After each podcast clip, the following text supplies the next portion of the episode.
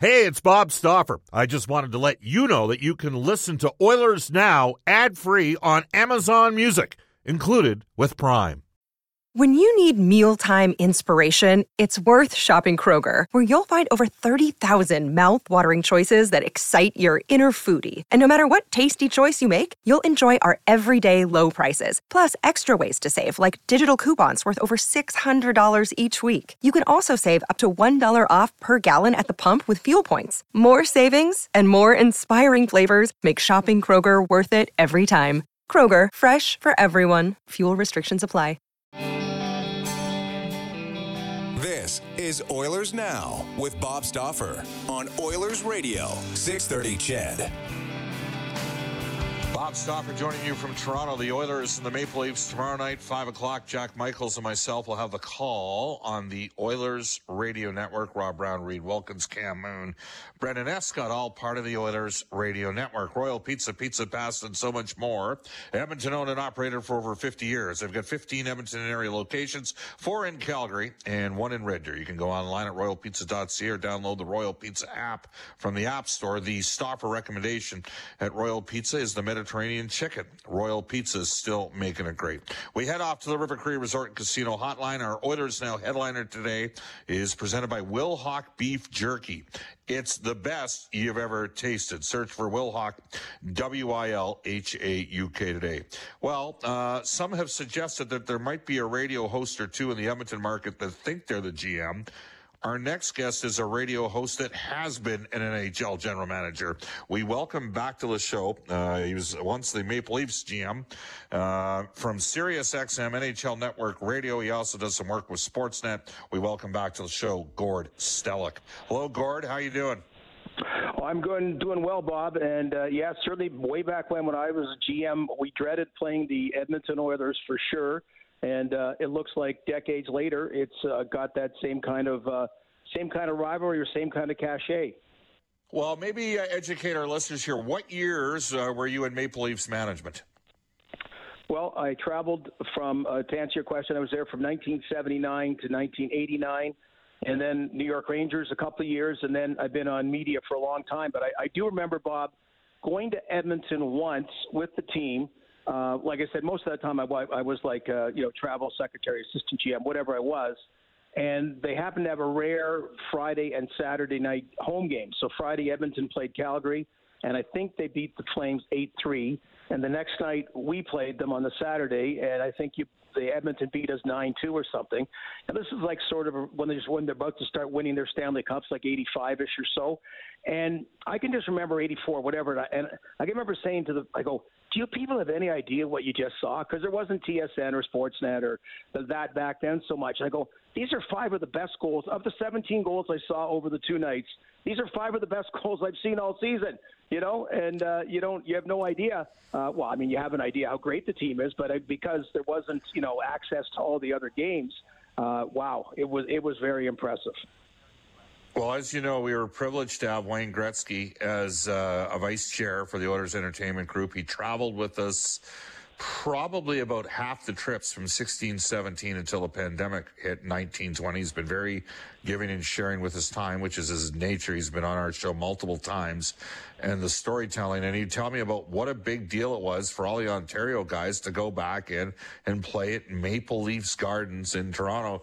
And, you look at this Edmonton team now, and, Gord, I've done extensive work behind the scenes, sort of grinding numbers on where the Oilers have been successful drafting players.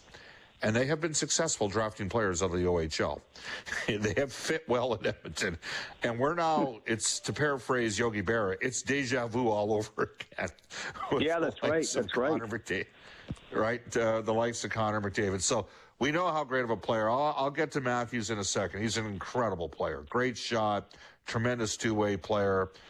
Right now, Connor McDavid has twice as many points as Austin Matthews. I think what we're seeing this season is unparalleled. I mean, in terms of how advanced his skill set is, you've worked in the game in a variety of roles. Your thoughts? Yeah, and Bob, to go back again to Wayne Gretzky, it's like when he was putting astronomical points up, whatever the 212 or whatever the number was, The point being was it wasn't the second place person didn't have 200. Like he was like 80 points ahead, whoever was in second place or something thereabouts. So it just showed how, you know, leaps and bounds he was ahead of the field. And that's kind of what's going on right now with Connor McDavid. Like he's taken it to a different orbit.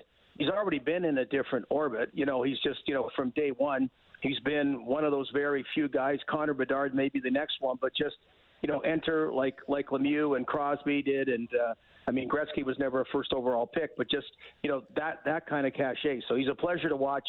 I can't believe his speed and his ability to turn at that kind of speed and that breakneck speed, and it almost was his undoing. And, you know, nobody plays game 82s anymore because of Connor McDavid hit by Giordano that changed his summer a couple of years ago. But I just love watching him. Selfishly, I like to see those players go deep in the playoffs, you know, and I think it's great for the game if they do. My earliest guy would be Bobby Orr in that realm. I'm you know, after Beliveau in his prime and Gordy Howe and Bobby Hull in their prime, so to speak. But he's a treasure. And I think of Harry Howell's line years ago when he won the Norris Trophy, and he said, "I'm glad I won it before Bobby Orr wins it the next 10 years." I think, you know, Austin Matthews may have caught a break last year that I don't think, you know, if his health holds up, that Connor McDavid intends on giving up any of those awards. Yeah, well, Leon, of course, had a great year in 1920. Let's talk about the Maple Leafs. I love the work that Kyle Dubas in Toronto did at the deadline. Like, you take a look at, you know, the trade of St. Louis. I'm a huge believer in Sam Lafferty. That's a real good, well-priced bottom six forward. So, you know, the trade obviously with the Hawks, and I'm still trying to figure out what Brian McClellan was doing, giving back a number one with Gustafson in the trade for Sandin. But I'd like to get you watch this team on a nightly basis. Give me your overall assessment of the body of work of Toronto management. Well, like it, you know, I mean, all the cliches, they had to swing for the fences. They have to go for it this year. I mean, there's no secret. I don't think there's any other team that there's not more pressure on to win the first round of the playoffs. And a couple of years ago, they went on the bigger side, and as far as the trade went, got Nick Foligno. And Nick Foligno, he was hurt. He never really fit in. It never really worked. And what's been good, Bob, about what Kyle Dubas and company have done is they've really addressed the needs. And one was on D, and now you got Jake McCabe. So you've got your main core four, Riley, McCabe, Giordano, and TJ Brody, because in the playoffs, you don't have to play 6D. I mean, the stud defensemen start playing a lot more. You needed to do something different with your third and fourth line, a different kind of makeup, and you did all that because Lafferty's one, Nola Cherry as well is a player I've liked. And before he got hurt, Ryan O'Reilly, you know, showed us what he's all about. I mean, 70% in the faceoffs most nights, and the guy that's won the MVP of the playoffs. So, you know, what he brings, and it looks like when he's healthy, they'll go with the depth at center, you know, rather than having Tavares shift to the left wing, they'll have Tavares, Matthews, and Ryan O'Reilly. So they've really checked all the boxes as far as looks like it'll be the Tampa Bay Lightning, but just in general, being better prepared or as prepared as possible to move forward in the playoffs. I look at Tampa, and I know they got that big, heavy D. Obviously, they've got the goaltending advantage, but Toronto's faster. And and the Lightning haven't played really well of late.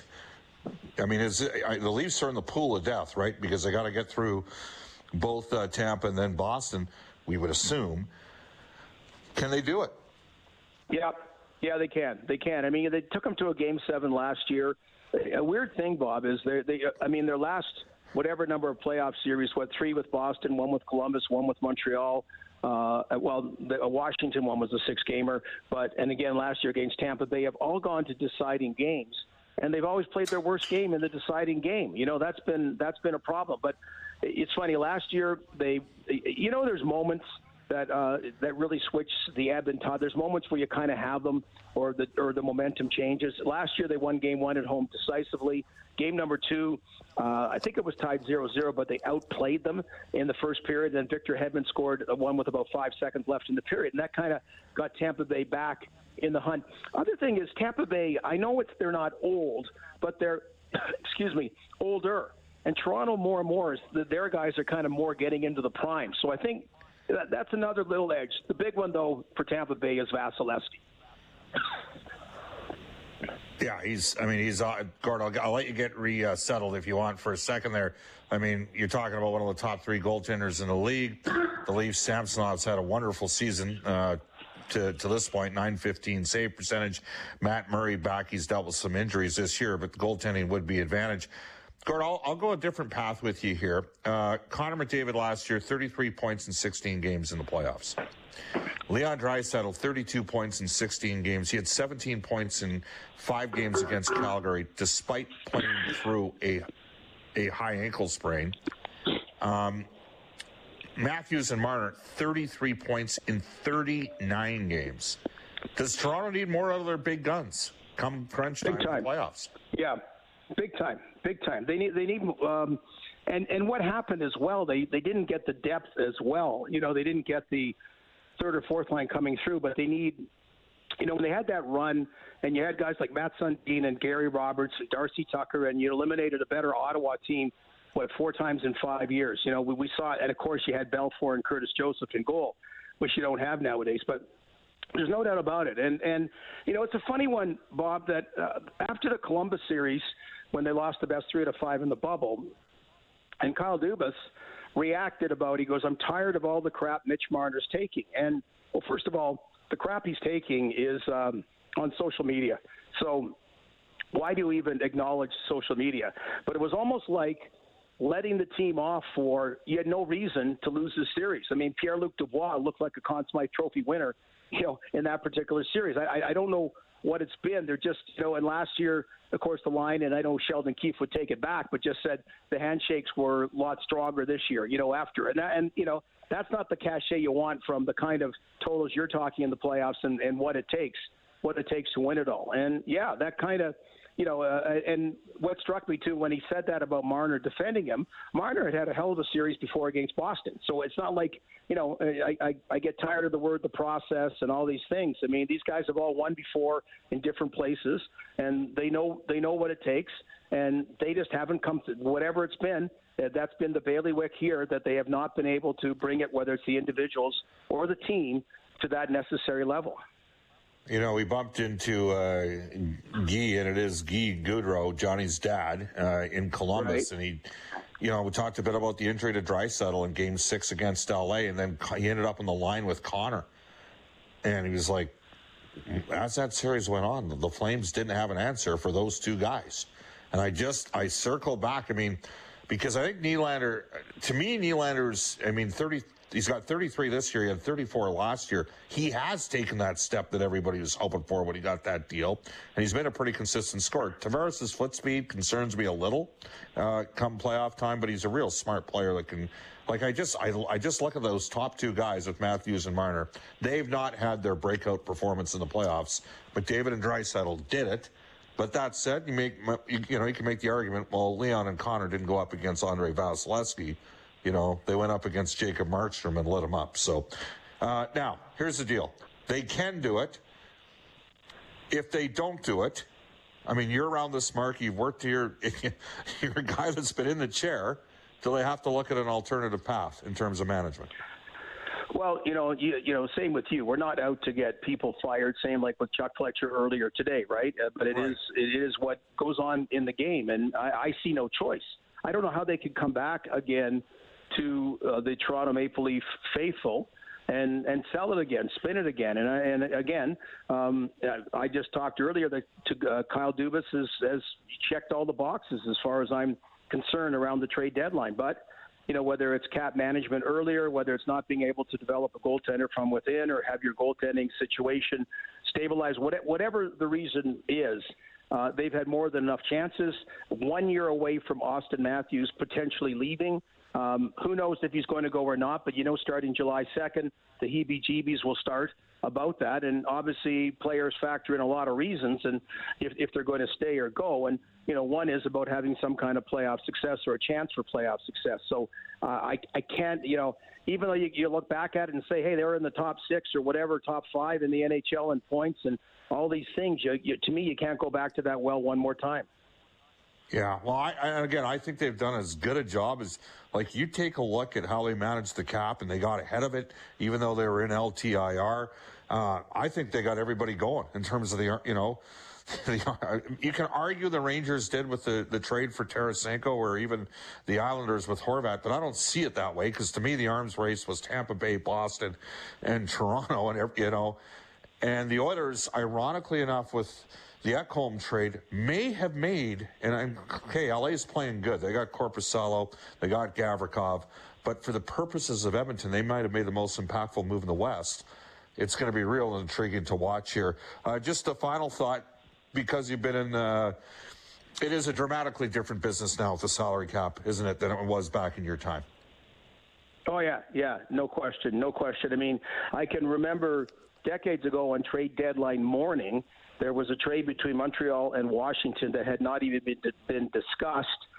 David Poile was the GM of Washington, Jack Ferrer of Minnesota, and three of the four players became Hall of Famers. Let me get it right here. So you had Bob Rouse and Dino Ciccarelli going to Washington, and Mike Gartner and Larry Murphy going to Minnesota. You didn't have to worry about the cap, and they kind of picked it up on a whim, and it got legs, and they made the deal just before the trade deadline. So the cap's trade changed a lot of things: salary retention, finding a bank of a third team to do it, long-term injury, all these types of things. So that's made it a very different animal than back in my day.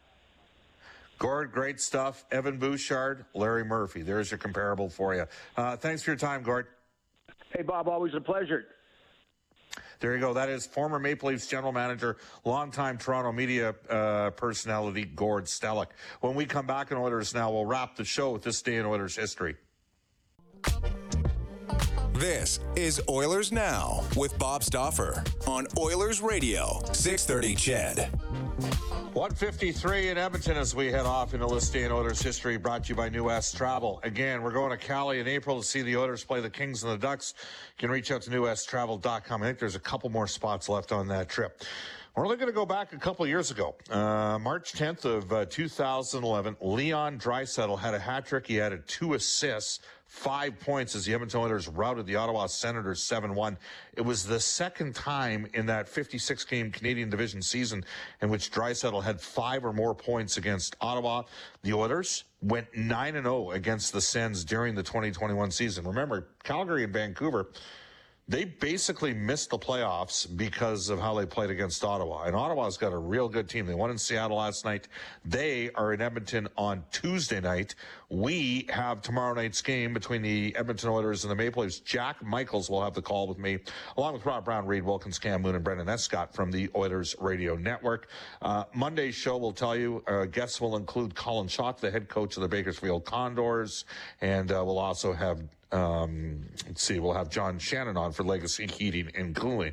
Reed Wilkins has Inside Sports tonight from 6 to 8. And again, the Face-Off Show, 3:30, puck drop on Saturday, roughly 5:15, the Oilers and the Maple Leafs. Connor McDavid, fully back at practice, ready to go. He was flying around, for those of you that were concerned, when he clattered into Derek Ryan. Up next, the Global News Weather Traffic Update with Kevin Robertson, followed by Rob Breckenridge from 2 to 3. And then Chelsea Bird has Chelsea on Shed from 3 to 6. Again, Reed Wilkins tonight, 6 to 8. Special thanks to Derek Scott for pinch hitting for Brendan Escott. So long, everybody, from Oilers Now. I'll talk to you tomorrow at 3:35 Edmonton time.